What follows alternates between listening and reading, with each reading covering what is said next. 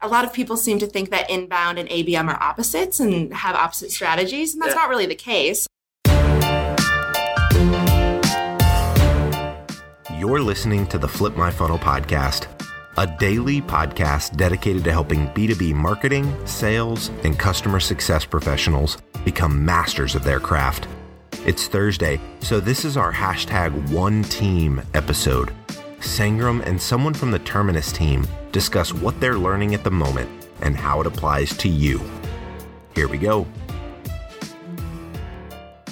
Welcome to the Flip My Funnel podcast. Today is one team, which means we have somebody here from Terminus. And oh my God, I was waiting for Shauna to be on this podcast. I finally went to her and said, Shauna, you need to be on this podcast because Shauna is one of the best content marketers that I know of. She and I work together at Pardot, and I'm so glad that you're here with Terminus and doing some amazing things. So, Shauna, welcome to the show.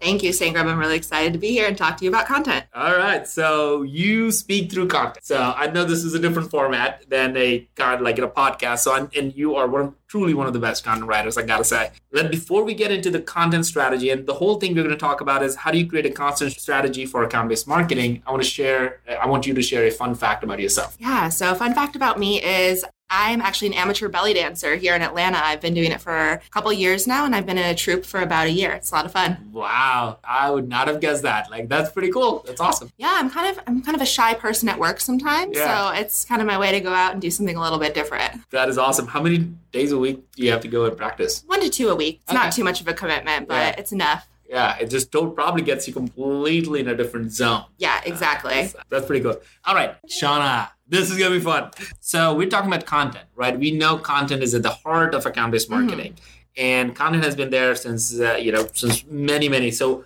how are you thinking about content when it comes to account-based marketing? So I think that you think about content for account-based marketing in a similar way you would think about it with traditional inbound marketing, in that this is sort of your foot in the door with your prospects and your target accounts. But the difference is that you're not using content as a way to drive leads necessarily. You're really mm. using it to drive engagement and to educate your audience. See, that is a really interesting point. The whole movement around inbound was about collecting leads and saying that that's what we really want to focus on. And with ABM, our content strategy that we see if we're doing ourselves or our customers are doing, it is kind of changing quite a bit. And engagement is not something that was talked about before. Yeah, I agree. Um, I think it's it's a similar approach, but a very different mindset. Mm. So what I mean by that is, you know, you're still creating content for different personas and for Right. different industries, and you're still creating different segments, and all that is kind of the same. But it's really what's different is number one, distribution, Mm. and number two, how you're measuring your success. That's great. That's great. So let's just dive into it. I know you have like three keys to get started with ABM content. What are those? Yeah. So I think that the number one thing you need to do is really set expectations for your mm. measurement and set new KPIs. Right. And that's because, you know, content that you're doing for account based marketing, like we talked about, is not used to generate leads. It's not mm. that leads don't matter. You still want to generate leads in, in two ways, really. You want to get leads from your target accounts, Right. and then you want to generate inbound leads from accounts that are a good fit for your ideal customer profile. Your future those- customers. Exactly. Those could become your target accounts. Yeah. So it's not that leads don't matter. You still want that contact information. But what you really want to do is you want to engage the entire buying committee at your target accounts. And you can't always do that when you put a form in front of something. You have been a C-level person for a very long time. Yeah. You're not you're not filling out forms all the time, you know. How many emails do you get from me forwarding to you like, hey, Sean, how's the hey, check this out. yeah. yeah, you know, you're a very busy person. So when we're trying to reach those really important stakeholders like the CMOs and the head of sales, they're not going to be filling out forms. So we need to really rethink the way we're measuring content, and leads is not necessarily the best way to do that. That is so good. I'm so glad you mentioned about this. And you said that leads are not necessarily bad. Because I think what people think, because we talk about ABM as is the only way to think about anything now in life, but it's not. It's really a combination of the leads from the right accounts matter. So if you're getting a lead from not a right account, then you know you're wasting your time. And that's where the whole stat around 1% of the leads turning into customers has been there because if you're getting the wrong leads, you're not getting the right results. All right. Exactly. So that's number one, setting expectations for measurement. What's number two? Yeah. Um, so number two is to get personalized with your content. Mm. But I have a caveat, which is you need to be realistic. You're not going to be able to create a one-to-one piece of content for every single account you're going after, unless you have a really small list of highly targeted accounts, which Right. most companies don't.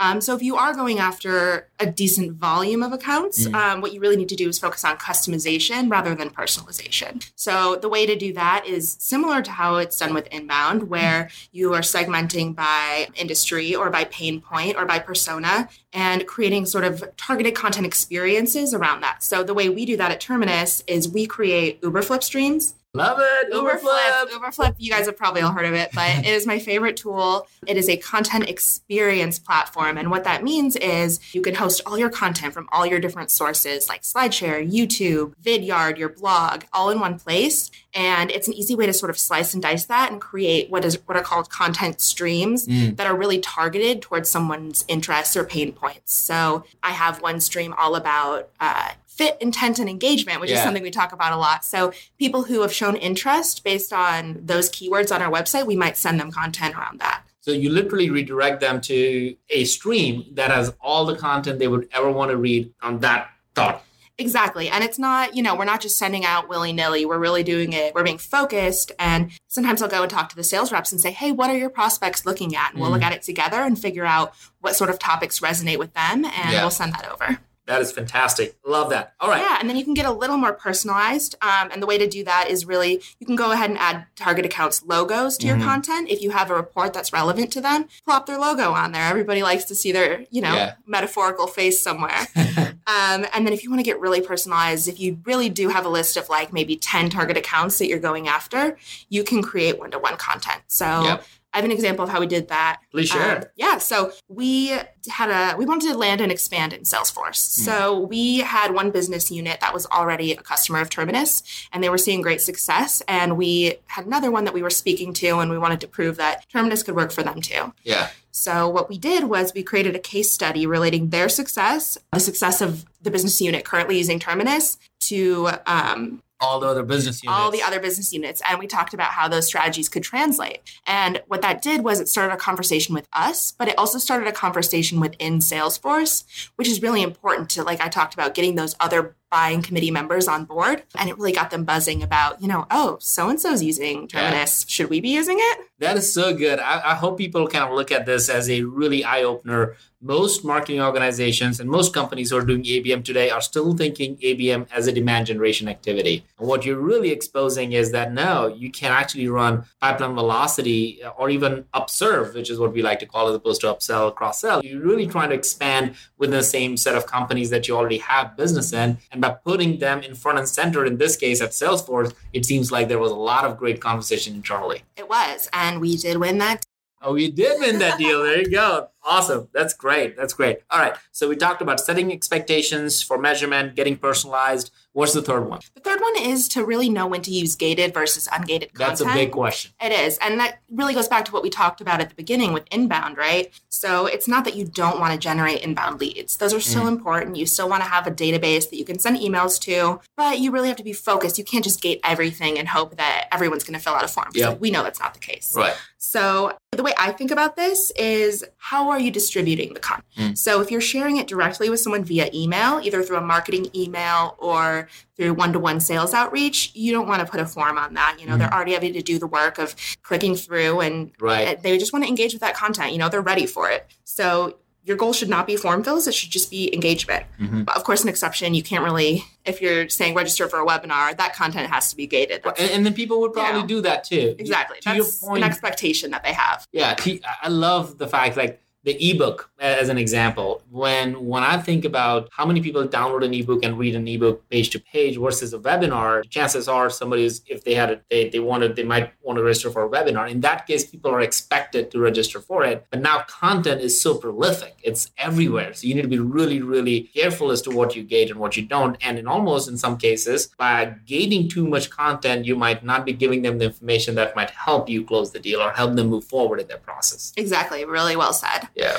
And then, you know, another example is one to one ads or mm-hmm. Or really any targeted ads. So when we ran those ads to Salesforce, directing them towards the content that we created just for them, we obviously weren't going to get that piece of content that was specific to them. And yep. then we also have the analytics on the back end to know how they're engaging with that content, even if they don't fill out a form. That is amazing. So, amazing. yeah. And then I think that just sort of a, a trick I use is when I'm not getting content, sometimes I'll set up a custom redirect. So if someone clicks on the link, it'll still show up in marketing automation that they clicked, but they don't have to fill out a form. And then if they're not in our marketing automation, it won't show up. So it's not, you know, it's not the best solution, but it is a little sneaky trick I yes, use. I love that. All right. So this is really good. So I'm going to try to wrap up with some key takeaways from what you just shared. And I'd love for you to finish off with like one thing that you want to advise all the other content marketers because we really haven't interviewed a content marketer on the podcast. We're like 100 plus podcasts, but we haven't done that. So I think this is going to be a really, really good one. So the three big takeaways uh, from, from my standpoint in terms of getting started with ABM content is one, set expectations for measurement. If you're not measuring the right things, you can totally trip on it. If you are doing ABM, chances are your measurements are going to be different metric. It's not going to be the same. Number two, get personalized but be realistic. I love that part because you, what you're also making is like, well, personalization is not just changing the name of the person or the name of the company. Personalization is a little bit more than that. You have to show that you care, but you also be realistic. You can be so personalized that you're just not able to get to the target audiences that you want to go after. That's really cool. And number three, the big debate out there is always what to gate, what not to gate. And there's a healthy balance there of what do we want to gate and if, if, if it is a webinar versus an ebook. But the last thing you want to do is hinder your target audience and your future customers to find you and get to know you better. Shauna, what would you want to end this and what advice would you give to content marketers out there? I think really you just need to go and get started doing this. Try out one, take one target account, create a specific piece of content just for them and test it out, see what works and what doesn't. It's really just about getting started and proving that you can see some success from this and then you'll figure out how to scale. And then my other tip, use Uberflip. They're great.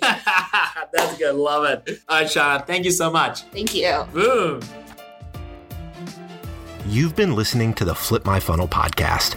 To make sure that you never miss an episode, subscribe to the show in your favorite podcast player if you have an iPhone, we'd love for you to open the Apple Podcasts app and leave a review. Thank you so much for listening. Until next time.